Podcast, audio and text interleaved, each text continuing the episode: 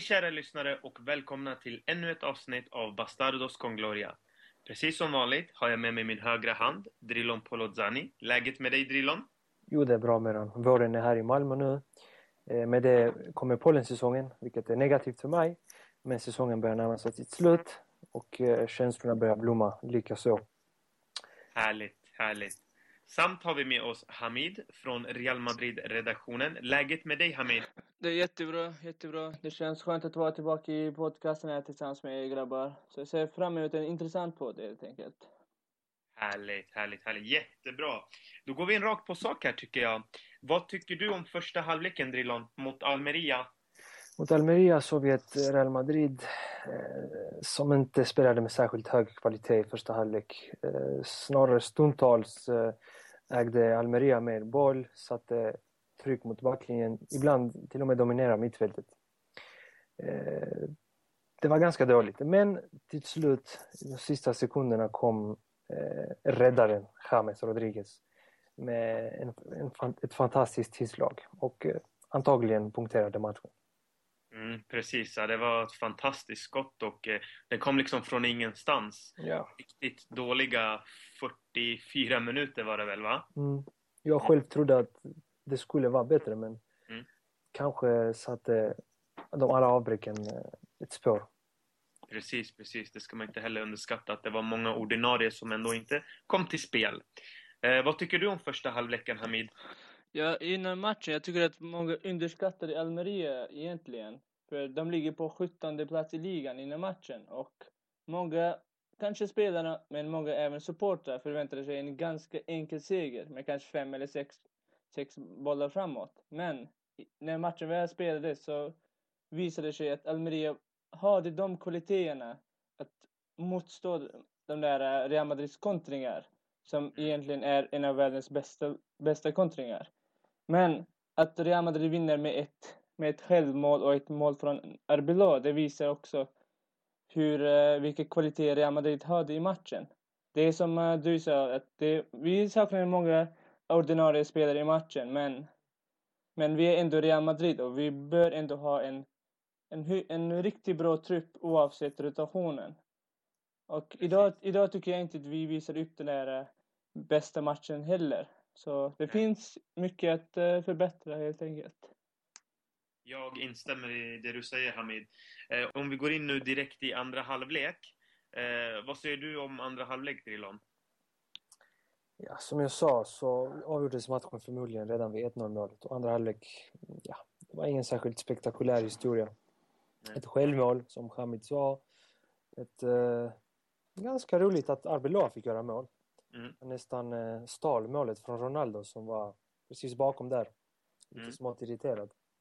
Hur som helst, vinsten var det allra viktigaste och vinsten fick man. Och det var en sån här låt säga äcklig vinst utan att imponera. 3-0 speglar inte matchen riktigt. Nej. Almeria kanske förtjänade ett mål om de hade haft lite mer skärpa framför målet. Stämmer bra. Men precis som vi nämnde här tidigare då, att Real Madrid saknade en hel del spelare. Sen stundar en väldigt viktig match mot Sevilla. Sen är det Champions League, Juventus. Vad tycker du, Hamid? Vad hände i andra halvlek? Jag tycker inte att spelet förändrades något stort i andra halvleken för min första. För visst, man gjorde mål i slutskedet av första halvleken. Men att man gjorde ett självmål och ett mål från Arbeloa i andra halvlek, så kändes det ändå liksom, hur ska man säga det? Alltså, Real Madrid ryckte ändå inte upp sig helt, kan man säga. De imponerade inte i mina ögon, om man säger så. Men jag tycker fortfarande att Real Madrid gjorde kanske lite bättre andra halvleken för min första. Dels för att man gjorde fler mål och även det såg lite bättre ut i själva spelet också. Så jag tycker, men när det gäller liksom enskilda spelare, när det gäller Jesse till exempel. Det är många som ville att Jesse skulle in i startelvan direkt och bänka Bale till exempel.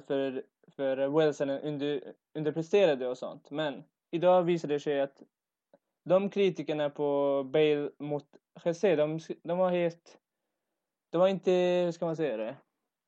Det var fel, va? Ja, det var fel, precis. Tack.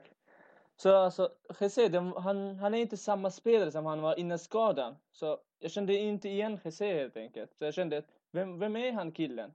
Han kan inte dribbla bort den. Han försöker göra en rush som Bale brukar göra lite då och då. Och sen tappar han bollen direkt. Och felpassningar och sånt. Nej, jag kände inte igen Jesse helt enkelt. Och den här kända supertalangen som vi fick in från akademin. Så han har lite mer att ge helt enkelt. Absolut. Om jag går in rakt på den frågan då. Drillon, vem tycker du var matchens lirare? Det kan nog inte ha varit Jesse i alla fall. Ja, man känner inte igen, tyvärr. Mm. Det kanske uppenbara är väl att säga James med tanke på målet. Och med tanke på närvaron han ändå visar sig ha. Han befann sig överallt. Både försvarsspelet, vänsterkanten, centralt offensivt, högerkant. Som vi såg när målet uppkom. Även om hans utgångsposition var till vänster här. James, men jag vill också lägga till bubblaren i Varane som fortsatte på inslagna väg genom att vara briljant i försvarsspelet. Helt dominant. Vinner varje nickduell. Omöjligt att komma förbi i princip. Han blev utbytt i form av en säkerhetsåtgärd i slutet, men James eller Varane i Real Madrid. Det fanns många i Almeria att ta fram, men jag saknar kunskap för det. Men jag känner att Varane var han som imponerade mest på mig faktiskt. Visst, James var mycket offensivt och slog de där nyckelpassningarna, men det var Varane som stoppade hela Almerias anfall och gjorde att vi inte släppte in något mål i baken. Så det var han som agerade väldigt moget och väldigt... Han var som en säker spelare helt enkelt. Så jämfört med Pepe, han gjorde så här några dumma rushningar utåt. Alltså han gjorde så här glidtackning, sen tappade han bollen direkt. Medan Varane var kvar där i defensiven och vaktade Navas och Real Madrid. Så jag tycker att Varane var han som imponerade mest i matchen helt enkelt. Och det är han som förtjänar vinna man efter match av vad man nu ser. Absolut, jag tycker också Varane har växt fram väldigt mycket under de här senaste månaden. Samt tycker jag också att James är en briljant spelare. Han växer i mina ögon. Det var många trodde att han skulle vara en VM-hype eller något liknande, men det har visat sig vara att det inte var så, utan det är en kvalitetsspelare. Om vi vänder... Ja, absolut. Om vi vänder på det hela då. Många hyllat Chicharito. Vissa har deklarerat honom som en startman. Vad tycker ni efter dagens insats, Drillon? Tycker du att... Visst, han har viljan och arbetskapaciteten, men idag tycker jag att han inte hade riktigt spelförståelsen. Håller du med, eller? För någon som inte såg matchen och läser på någon statistiksida så ser man att Chicharito gjorde en assist till 3-1-målet. Vilket höjer betyget objektivt sett. Men det känns som att den här succébubblan, den här succéhistorien, Chicharito, den tappar lite i... Han har problem med mottagningar. Tekniken är inte där riktigt för att han ska kunna vara en startspelare. Han kan inte vara den som stödjer sina medspelare i längre utsträckning. Så startspelare på lång sikt, no. Men jag tycker att alltså, efter att ha gjort 2 och 4 mål i de senaste matcherna, så tycker jag att kravet på Chicharito var väldigt höga efter de där stora matchen som mexikanen gjorde. Så jag tycker att många tar och jämför de tidigare matcherna med dagens match, vilket sänker hans betyg kanske betydligt mer än man hade gjort annars. Till exempel när Benzema går av från planen ut på 10 matcher på raken utan att göra mål. Så det är inte många som reagerar. Men just nu när Chicharito har gjort 2 mål i en match, 2 mål i andra match, men går mållös av idag. Men dels med en assist, men är det många som kritiserar honom för det. Så det tycker jag liksom, det är lite fel. Och jag tycker att man borde ge Chicharito ännu fler chanser. För han har visat att han är så här en riktig killer i straffområdet. Och det, att han har visat att han är bra på båda fötterna. Och han har även ett bra samarbete med James. Jag kan hålla faktiskt med där att Benzema får ju, ja, han får ju fler chanser än vad Chicharito, så att även om kanske Chicharito gör en mindre bra match idag så ska man kanske ha ett överseende med detta. En annan spelare som jag också har reflekterat över, Drillon, det är Isco. Jag tycker under den senaste månaden och även under inhoppet här, det är alldeles för mycket kladdande på bollen och ständiga felbeslut. Han kan inte släppa bollen, rätt timing, ja, och så vidare. Vad tycker du om det? Utveckla lite där. Ja, men jag håller med till viss del. Och det känns, jag har tänkt på det, är att ända sedan James kom tillbaka så verkar det ha påverkat Isco lite. Liksom, han känner kanske inte av förtroendet lika mycket. Det förtroendet han hade i princip hela säsongen. Med tanke på Modrić skada och sen James skada. Precis. Så ja, det är som du säger, lite för mycket kladd, lite för inte lika beslutsam. Men som kontrast till det skulle jag vilja säga att han var en frisk fläkt med tanke på inhoppet mot Almeria. Han var anledningen att kvaliteten faktiskt höjdes lite i andra halvlek, tror jag. Absolut, jag instämmer i det du säger.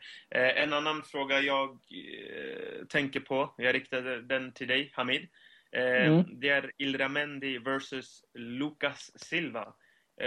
Hur kommer det sig att man använder sig av Illarramendi och inte Lucas Silva? Jag tycker att det är mycket, alltså, övergångssumman faktiskt som spelar in mycket där.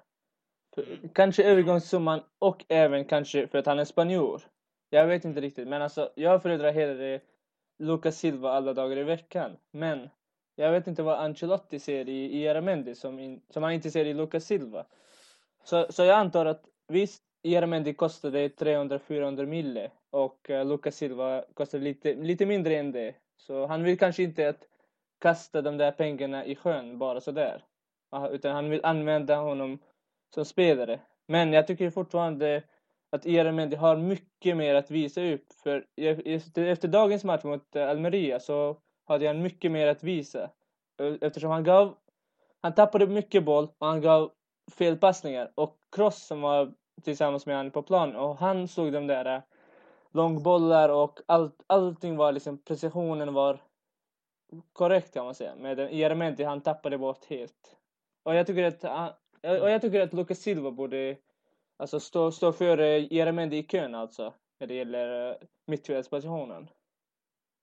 Absolut, jag håller med. Illarramendi, visst, han köptes för 30 miljoner euro. Och så närmare 40 miljoner var det faktiskt mer. 40 miljoner. 38 något sånt. Ja. Det ser man. Och man vill ju inte kasta de pengarna i sjön, precis som Hamid säger. Samt är det ju någonting Ancelotti ser i honom som man inte ser i Lucas Silva. Men jag har lite svårt att se det. För att så fort jag ser Lucas Silva på plan så får jag en helt annan känsla. En spelare som krigar. Han passar bollen på ett otroligt bra sätt. Visst, Illarramendi statistikmässigt har hög passningssäkerhet. Men för mig, det räcker inte. Nej. Ja. Jag tycker att han är snäppet lägre än den nivån man måste kunna kräva när man spelar i Real Madrid. Och det, alltså, ur alla synvinklar. Passningar, tacklingar, speed. Han har helt enkelt inte fysiken. Nej. Men samtidigt inte den här oberäkneliga mentala förmågan att göra det man inte förväntar sig. Absolut. Vi ska ta upp mer om Illarramendi och transfers och nyheter i den andra delen. Hang me up. People like Kroos and Ramos and, you know, Illarramendi. De senaste dagarna så har ryktet från ett flertal medier och källor informerat om att Madrids två största lag, Real Madrid och Atletico Madrid, var i princip klara för bestraffning från FIFA. Real Madrid har dementerat detta och förnekar alla anklagelser. Hur ser ni på detta, Drillon? Ponera att det är sant. Okej? Anta att det är sant. Jag vore besviken. För att alla klubbar som är del av FIFA och UEFA borde ju känna till reglerna, eller hur? Varför då gå och bryta emot reglerna? Alltså, är det värt det? Alltså, är det verkligen värt det för en utländsk minderårig spelare att riskera, som vi har sett, av, alltså, genom historiken. Barcelona är ett fantastiskt exempel. Varför riskera att bli utan ett helt eller två hela transferfönster? Det är om vi antar att det är sant. Och det är så här jag spontant reagerade. Och vi diskuterade lite tidigare också när vi pratade i telefon. Men jag är ganska glad av att klubben sidan går ut och dementerar det. Det är lite betryggande. Det känns som att de inte hade gjort det om de inte hade fog för åtminstone lite av det, eller hur? Precis. Nej, jag instämmer. Det är lite märkligt att de här klubbarna inte har bättre koll och liksom sätter sig i den här situationen. Sen vet man ju inte om det är sant, för att nu har ju Real Madrid dementerat anklagelserna. Precis.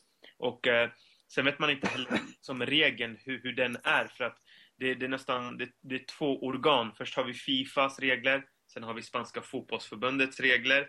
Och enligt Spanska fotbollsförbundet så har de här lagen skött sig. Men det är alltid FIFAs regler som ska då efterlydas helt enkelt. Men säg nu att Real Madrid skulle bli avstängda från två transferfönster, Hamid. Hur ser du på det då? Tror du det blir problem för Real Madrid? Alltså, jag vet inte riktigt just nu alltså.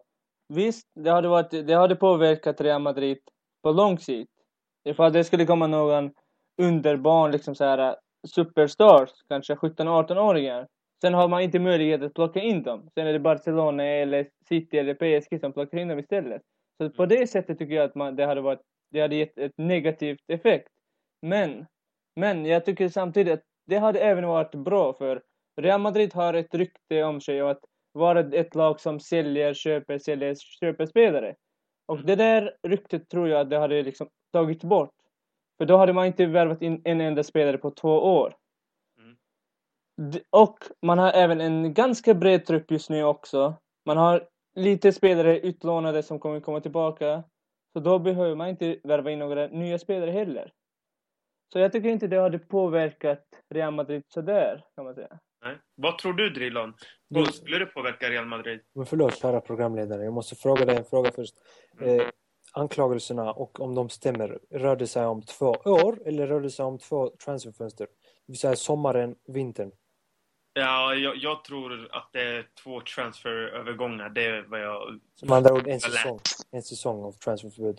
Ja, så blir det väl. Mm. Det är samma sak som Barca har fått, eller hur? Precis, ja, Barca har väl fått samma straff, absolut. Men ja, till din fråga så, ja, jag håller med Hamid, och tillägger att det beror på när det börjar gälla. Så som det ryktas så kan det ju komma att börja gälla först 2016 med tanke på, överklagandet. Processen tar lite längre tid man kan tänka sig. Så låt säga att den kommande sommaren är fri från förbud. Då satsar man där, köper de spelarna som behövs. Man gör inte bara så här stjärnspäckade värvningar utan smarta värvningar. Och kan således klara sig förbi krisen av förbud. Men när det gäller det här transferbandet som Real Madrid ryktades på. Alltså när jag hörde första ryktet, alltså den allra första frågan jag fick i skallen, det var inte liksom, skulle de få det eller inte? Utan det var, varför skulle de få det? Vad gällde det för spelare? För förra året snackades det om, eller innan Ødegaard värvades in snackades det om att han var under mindreårig och så skulle Real Madrid få straff för det och så vidare och så vidare. Men just nu, när det inte är Ødegaard det snackas om, vem är det för spelare det pratades om? Vilken ung spelare? Det står inget, jag hittar inget namn på några artiklar vilken spelare det handlar om. Nej, Real Madrid hade tidigare i år publicerat en artikel just om specifika spelare. Den kan man klart och tydligt läsa på Real Madrids hemsida. Där förklarar man hur alla värvningar gick tillväga och hur tillvägagångssättet var då. Så att ja, jag säger så här, om Real Madrid nu får den här transferbannen så har man fortfarande tid på sig att stapla upp spelare faktiskt. Och kan ta emot en transferban egentligen utan problem. Så det är nästan så. För att det tar tid att överklaga till CAS som de nu heter. Det är någon instans, ett organ. Och tills överklagningen blir klar där. Bara där har man köpt sig tid. Så gjorde ju Barcelona. Det var ju så man värvade till exempel Luis Suarez. Precis.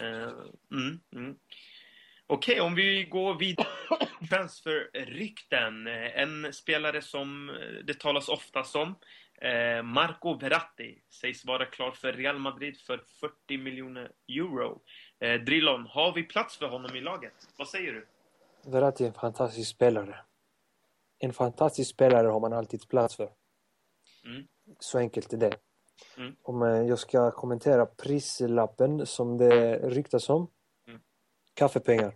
Verratti är återigen en fantastisk spelare som platsar i exakt varje mittfält jag kan tänka mig idag. Faktiskt. Ja, jag har inget mer att tillägga. Nej, jag förstår. Verratti, han är en fantastisk fotbollsspelare. Men varför jag frågar den här frågan, det är för att vi har ju redan Modrić, Kroos och James, och det blir väldigt svårt att flytta på någon av de här. Samt har vi Real Madrid och Spanien-favoriten Isco också som ska ta en plats. Sen är frågan då om Bale ska vara kvar, om han nu försvinner. Då kanske finns det en plats för Verratti, och Ancelotti är inte känd för rotera heller, så hur ska man få in honom där någonstans? Det ska också bli svårt. Och om du låter mig fortsätta där. Vi har ju sett denna säsongen att vi har haft behov av en extra kvalitetsspelare. Kolla när Modrić är skadad. Det räcker att Modrić är skadad, så lämnas ett stort tomrum i mittfältet. Trots att vi har Hamid, vi har Bale. Det är fortfarande den här rollen som inte kan täckas igen. Vi har sett att Illarramendi klarar inte det. Lucas Silva har inte hunnit bevisa något än. Han visar potential, men vi vet inte. Nej. Jag tror Ancelotti kanske hade förändrat sitt rotationstänk om Verratti hade värvats in. För han sägs ju vara man kan väl säga en favorit hos Ancelotti. Mm. Han är italiensk, han är skicklig, han passar in helt enkelt. Verkligen. Han är en otroligt duktig fotbollsspelare. Ja. Stor spelförståelse, men blandar det med att vinna tillbaks bollar, ettrig, aggressiv. Ja. Komplett fotbollsspelare helt enkelt. Förlåt, jag ska avsluta. Men det är en sak med det jag är lite ängslig för, är att det verkar vara lite skadebenägen. Vilket är tråkigt. Om det är så. Han har ju varit skadad ett antal gånger denna säsongen, känns det som. Eller så är det en illusion som baserar sig på det senaste skadetillfället här i Champions League. Men vad säger ni om det? Jag tror Verratti senast mot Barcelona var han inte avstängd då. Han var väl bara avstängd och inte skadad. Är det så? Okej. Men absolut, jag förstår i alla fall vad du vill komma fram till. Det är att man inte ska göra samma naiva köp som man tidigare gjort, utan man ska väga in alla faktorer när man gör ett spelarköp. Och det håller jag absolut med om. Vad tror du, Hamid? Har vi plats för Verratti? Som Drillon var inne på förut, om att Verratti är italienare likaså Ancelotti. Förutom det så har Ancelotti tränat Verratti precis innan han kom till Real Madrid. Så skillnaden med att värva in Illarramendi, Lucas Silva, med att jämföra det med Verratti, det är att Ancelotti, han har tränat Verratti och han vet exakt vad hans styrkor och svagheter är. Om han nu ryktas till Real Madrid, så är det ett tecken på att Ancelotti, han har insett att det finns några svagheter i Real Madrid. Och han vet att det är Verratti som är den sista pusselbiten som behövs för att det ska vara komplett i truppen helt enkelt.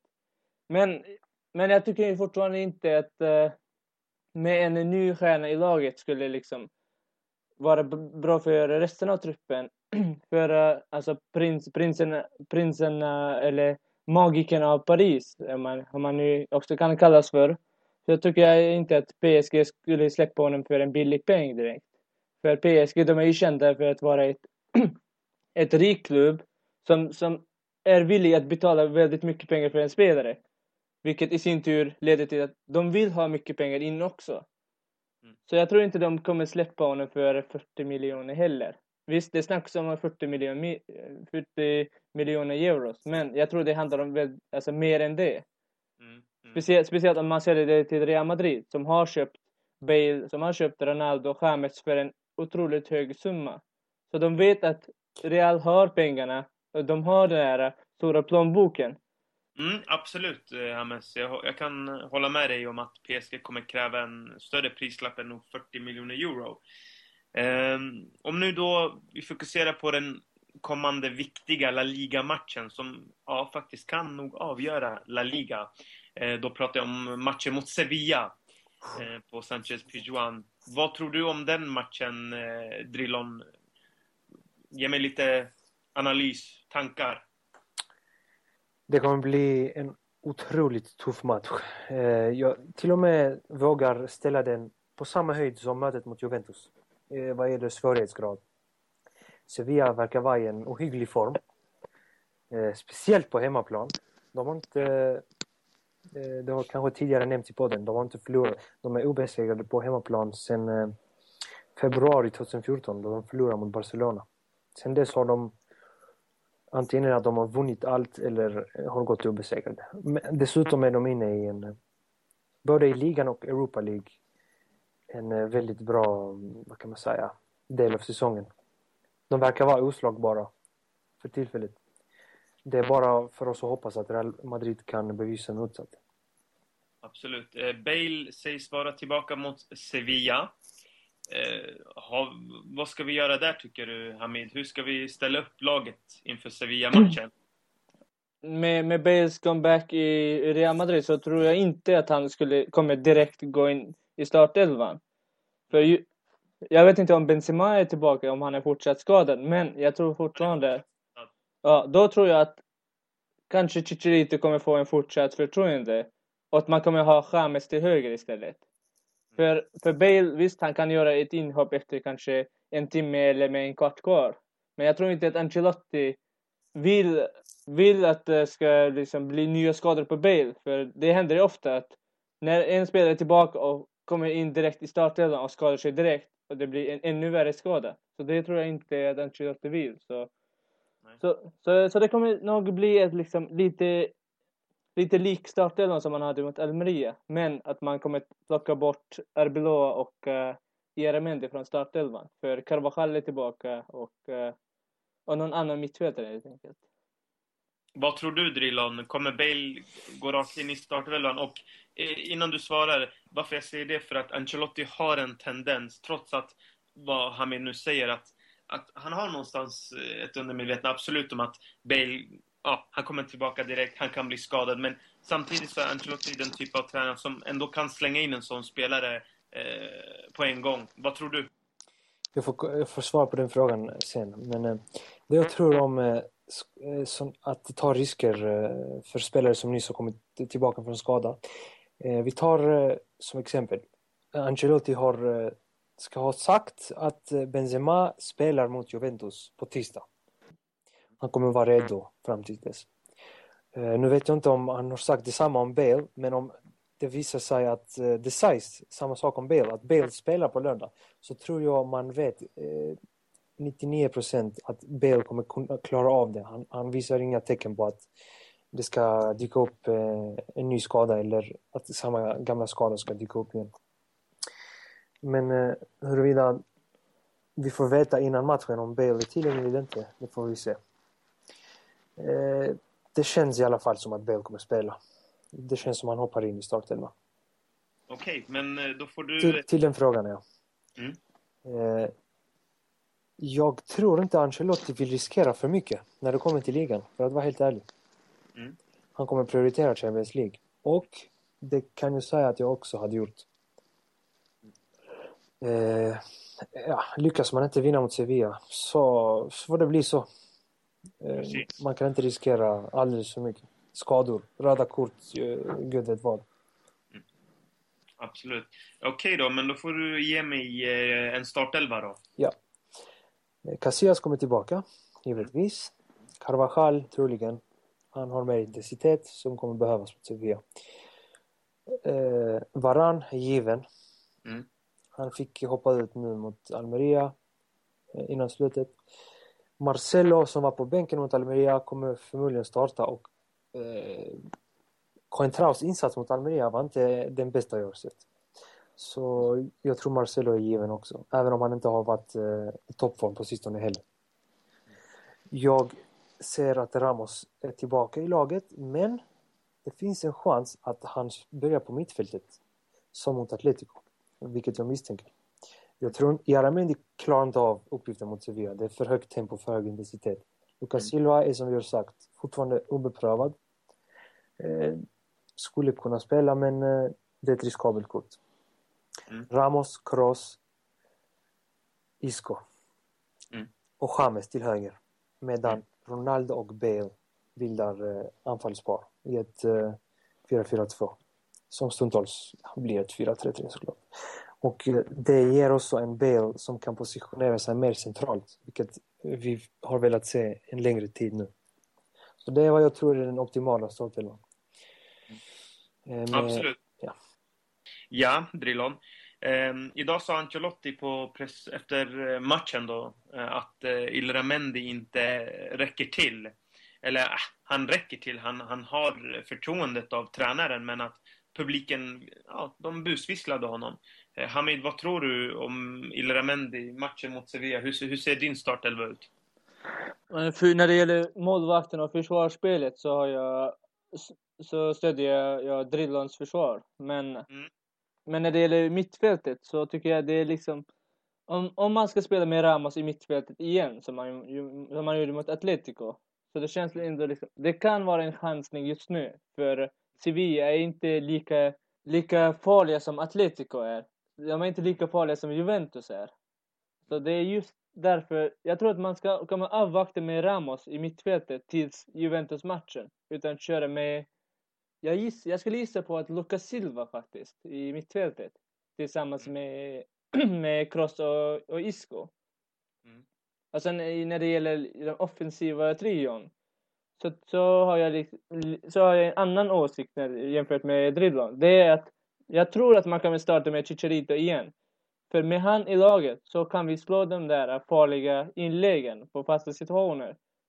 Så är han en extra spelare i straffområdet som kan nicka in den. Och han kommer vara vital för Real Madrid. Så jag tror att Chicharito, Ronaldo och James på topp. Det kommer vara det vinnande receptet mot Sevilla. Som, visst, Sevilla har visat under säsongen att de har en riktigt bra lag, bra samspel och de kan inte överraska men de är ju stora också, men det såg man mot Barcelona, att trots att de låg under med 2-0 så var de ändå där och krigade med 11 man. Så det är det som skrämmer mig lite med när det gäller Real Madrids match mot dem. Absolut. Nej, men så är det ju. Vi får se hur det går i den matchen. Det ska bli intressant att se hur Real Madrid ställer upp. Och samtidigt måste man klara av pressspelet på mittfältet. Jag menar, jag tycker att matchen mot Celta Vigo och matchen mot Almeria så blev Real Madrid överkörda just centralt på mittfältet. Och det får inte hända just mot Sevilla, för att då kommer Sevilla kunna hitta ytorna på kanterna. Man kommer kunna hitta ytor bakom våra försvarare. Och... det är en matchbild som Real Madrid nog inte vill ha, utan jag håller nog med ändå Drillon i den analysen att det vore att spela Ramos på mittfältet för att täcka upp och säkra. Det beror på om det är värt att slänga in någon annan än Ramos på mittfältet. Så jag kommer att tänka på det jag sa med att Ancelotti inte riskerar för mycket i ligan. Och det är kanske lite motsägelsefullt att vi då säger att Ramos ska in i mittfältet. Och du sa att Bale också skulle starta. Ja, precis. Men så sa jag också att det är vad jag tycker är optimalt. Frågan är om Ancelotti tycker att det är optimalt, med tanke på att det är en Juventus-match med bara 2 dagars vila emellan. Så vi får se helt enkelt. Det är tufft.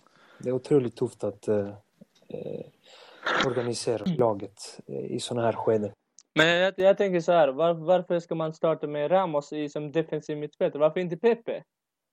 Vi har ju sett att han startade som defensiv mittfältare i ett klassiker för några år sedan. Och han gjorde det riktigt bra ifrån sig. Så varför inte rotera liksom och byta plats på Ramos och Pepe i startelvan? Om jag får svara på det så tror jag inte att Pepe klarar av det lika bra längre. Det var bara en nödlösning då som fungerade en match, ska vi säga. Det fungerade bra en match. Det var Copa del Rey-finalen 2011. Det är snart 4 år sedan. Pepe slarvar för mycket när det kommer till passningsspelet och dylikt. Så jag hade inte placerat honom där. Jag tycker Ramos, trots att han inte heller är så jättebra när det kommer till här bollbehandlingen, så tror jag han ändå är bättre. För han har ändå en längre historia som högerback, vilket ger vissa förutsättningar. 2 intressanta åsikter här, definitivt. Det ska bli intressant att se. Drillon, ett resultat. Mot Sevilla? Ja. Där kom den. Ska jag ge med hjärtat först? Gör det med... Det är så väl man alltid... Vet du vad? Jag kör en meran här nu. Klassiskt meranresultat. Det blir 3-1 till Real Madrid. Bra där. Jag gillar det. Det är den inställningen man ska ha. 3-1 till Real Madrid. Kan du avslöja en av målskyttarna då? Föga förvånande, James. Jag gillar det. Bra där. Hamid, samma fråga till dig. Slutresultat? Jag skulle inte ha något emot om Ramos hade varit framme och nickade in avgörandet i slutskedet av matchen. För det är alltid klassiskt när Real Madrid avgör i sista skedet, i slutskedet. Så jag skulle gissa på 2-1 faktiskt. 2-1. För Real Madrid brukar alltid släppa in minst ett mål mot de där lagen. Mot Sevilla, mot Valencia, mot Bartra. Så jag tycker att Carlos Bacca i Sevilla, han har förmågan att göra mål för vilket lag som helst. Så jag tror att han kommer göra ett mål i Sevilla. Sen är det Ronaldo och Ramos som kommer göra Real Madrids mål. Om det är någon som har förmågan att överraska, då är det Carlos Bacca, verkligen. Precis, så han har ju visat även i landslaget som i klubblaget att han är en riktig vass anfallare. Så visst, även om vi har Varane, Pepe och Ramos i defensiven, så är han ändå liksom någon smidig räv, kan man säga, som kan smita förbi och göra mål. Så. Absolut. Intressant, okej. Men Drillon, du har tagit mitt resultat, så jag vet inte vad jag ska säga faktiskt. Du får bli en copycat här. Copycat, ja nästan då. Okej, du sa 3-1. Hamid sa 2-1. Jag säger 2-0 då. Och Ronaldo gör ett mål. Och jag tror att det blir en försvarare faktiskt som gör målet. Jag säger Varane.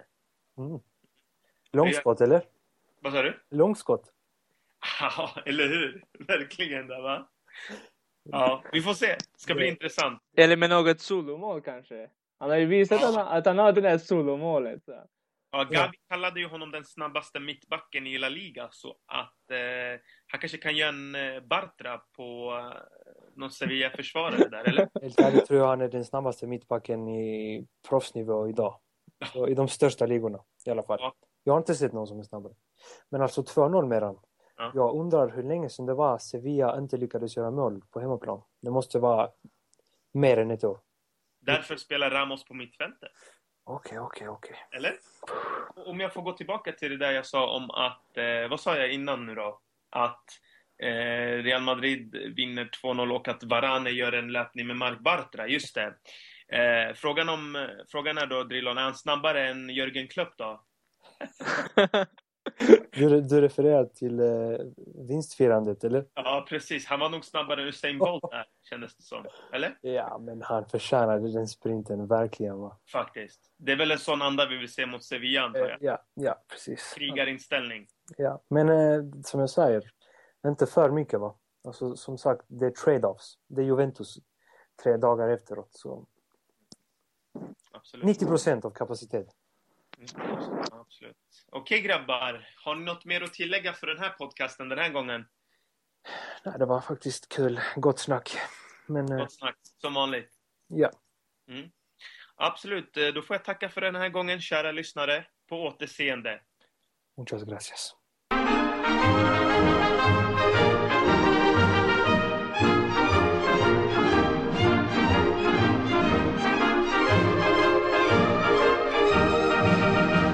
Las glorias deportivas que campean por España, va el Madrid con su bandera, limpia y blanca que no empaña. castizo y generoso, todo nervio y corazón. Veteranos y noveles, miran siempre sus laureles con respeto y emoción. A la Madrid, noble y bélico adalid, caballero del honor. A la Madrid, a triunfar en buena lid, defendiendo tu color. A la Madrid, a la Madrid, a la Madrid, a la Madrid.